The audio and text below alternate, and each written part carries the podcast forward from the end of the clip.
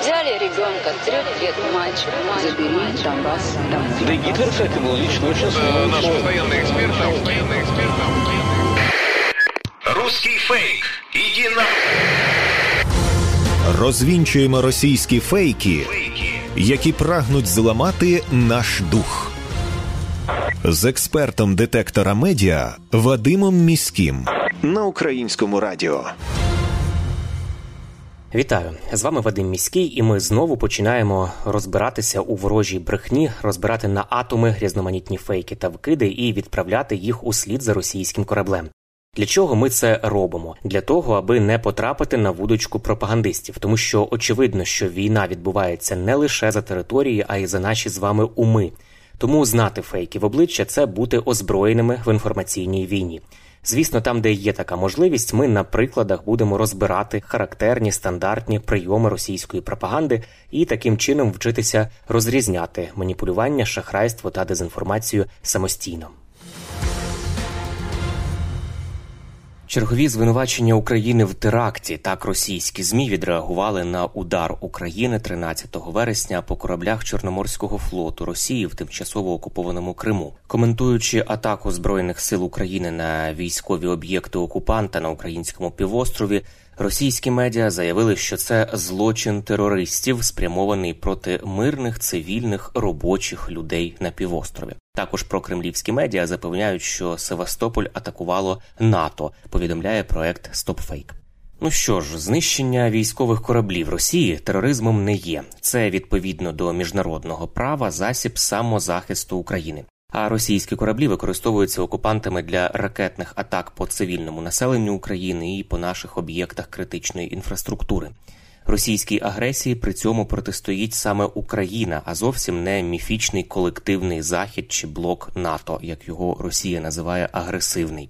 Отже, у цих фейках йдеться про ракетну атаку на Севморзавод тижневої давності, суднобудівний і судноремонтний завод, який Росія використовує для обслуговування кораблів Чорноморського флоту.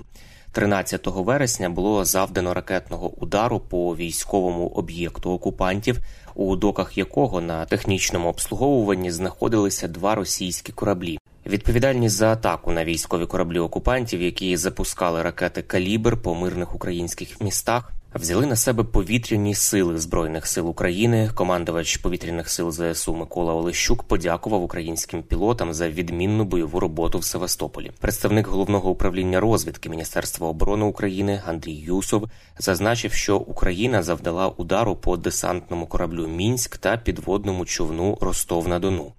Після ракетної атаки повітряних сил кораблі окупантів із великою ймовірністю відновленню не підлягають, сказав Юсов. Міністерство оборони Великої Британії підтвердило українські дані. У відомстві зазначили, що Міністерство оборони Росії применшує ступінь пошкодження кораблів, і мінськ, напевне, було функціонально зруйновано. А Ростов отримав катастрофічні пошкодження. Британське міністерство оборони наголошує, що будь-яка спроба повернути підводний човен в експлуатацію імовірно триватиме багато років і коштуватиме сотні мільйонів доларів. Також там додали, що через українську атаку на Севморзавод Росія зіткнеться із серйозною проблемою у підтримці технічного обслуговування флоту. Атаку на кораблі в Криму прокоментував в ефірі марафону Єдині новини капітан третього рангу, речник військово-морських сил збройних сил України Дмитро Плетенчук. Послухаємо.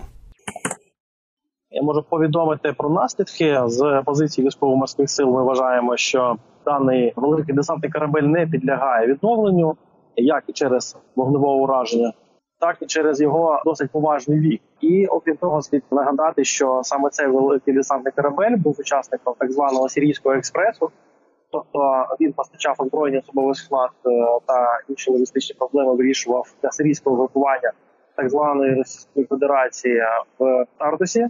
І відповідно має високий відсоток зношених. Тому ремонтувати його в принципі і немає сенсу, і досить дорого вийде. Що стосується того човна, який було уражено, теж хочу нагадати, що він е, був носієм крилатих ракет по калібр, до чотирьох ракет міг е, він армати на борту.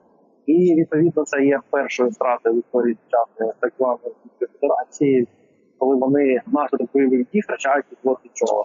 Що стосується репутаційних втрат Неможливо завдати репутаційних втрат на зовнішній арені країні, яка не має репутації або має дуже погано. Що стосується внутрішнього споживача е, інформації, то звісно, пропаганда, як завжди, інформацію виверне і подасть в тому вигляді, якому вони її вважають за потрібне для внутрішнього споживача. Тому, в принципі, це не має значення. Що стосується безпосередньо самого факту удару по території тимчасово окуповані, це глибокий тил, станом на зараз жаль, але поки що можу також додати з позиції військових сил, що ці процеси, які стосуються звільнення нашої території, вони триватимуть і надалі. І до речі. Також показовим є той факт, що російські окупанти чомусь передислокували три великі кораблі з Чорного моря в Азовське. Речник військово-морських сил збройних сил України Дмитро Плетенчук також додає, що росіяни у Чорному морі почувають тепер себе значно менш упевнено. Страх змусив не тільки перемістити кораблі, а й посилювати оборону так званого Кримського мосту. Вони здебільшого обирають ховатися своїх пунктах постійної дислокації, у пунктах базування, де вони себе більш-менш можуть почувати захищеними, де вони використовують бонові загородження, і відповідно загнати в пункти російських флот. Це теж е, задача була з непростих, і так само вони зараз досереджують через цю загрозу багато зусиль щодо охорони свого так званого технічного мосту. Станом на зараз там перебуває 10 одиниць серед російської роботи, 4 катери прикордонної служби ФСБ е, Російської Федерації.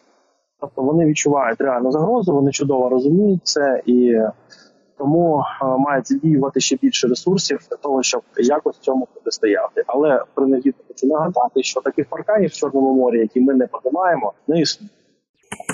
Ми слухали слова речника військово-морських сил збройних сил України Дмитра Плетенчука.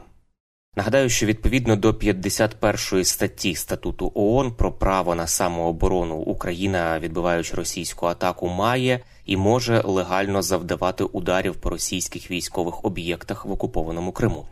Військові об'єкти Росії це військові аеродроми, з яких злітають російські літаки для бомбардувань мирних українських міст. Це склади зі зброєю, яку використовують окупанти проти українців. Це згідно з міжнародним правом і законами ведення війни, законні цілі України для протистояння російській агресії.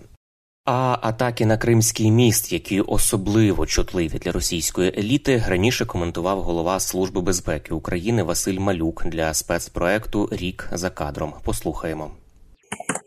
Вражці здійснюється псевдослідство відносно ситуації, яка відбулася з Кримським мостом. Кваліфікують вони там по-своєму як теракт ув'язнили більше 20 своїх співгромадян, інкримінують там кожному з них там певну співучасть у тому всьому процесі. Тому, якщо ми з вами це все почнемо на загал розкладати на молекули, то ми фактично дамо їм можливість більш якісно внести ясність, задокументувати і так далі. Тому краще ми будемо за цим спостерігати разом з тим, і відповідно до норм нашого чинного законодавства і міжнародного, і звичаїв традиції введення війни, і з врахуванням того, що то був логістичний шлях, який ми зобов'язані були перерізати ворогу, певні такі заходи відповідно здійснювалися. Ми слухали коментар голови Служби безпеки України Василя Малюка. Насамкінець зауважу, що терористом у своїй кривавій війні проти України міжнародна спільнота вважає саме Росію, а зовсім не Україну.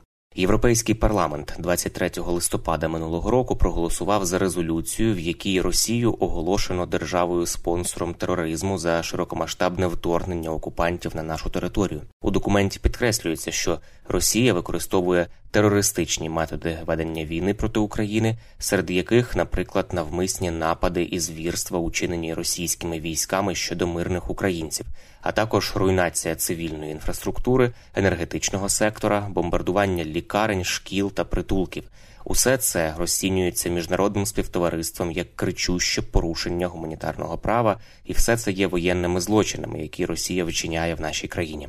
Представники Сполучених Штатів, які і інші партнери України, неодноразово наголошували на тому, що Україна може використовувати будь-які доступні збройним силам України методи самооборони від російської агресії. Саме Росія розв'язала широкомасштабну війну проти України, і російські військові бази, так само як і інші стратегічні об'єкти Росії, є законною ціллю для збройних сил України.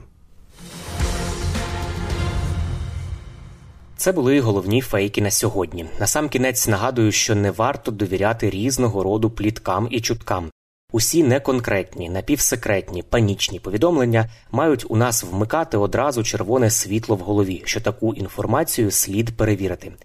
Як правило, за різними неконкретними джерелами та емоційним панічним викладом ховаються інформаційно-психологічні операції ворога, який прагне нас деморалізувати. Довіряти ми можемо офіційним повідомленням української влади та новинам авторитетних медіа, наприклад, суспільному мовленню. Ну і не забуваємо, що від нашої із вами поміркованості і зваженості при поширенні різного роду інформації, а ми це щодня робимо у розмовах із друзями чи в соціальних мережах. Зрештою залежить успіх всієї країни в інформаційній війні. З вами був Вадим Міський. До зустрічі. Русский фейк. Иди на... Розвінчуємо російські фейки, Фейки. які прагнуть зламати наш дух. З експертом детектора медіа Вадимом Міським на українському радіо.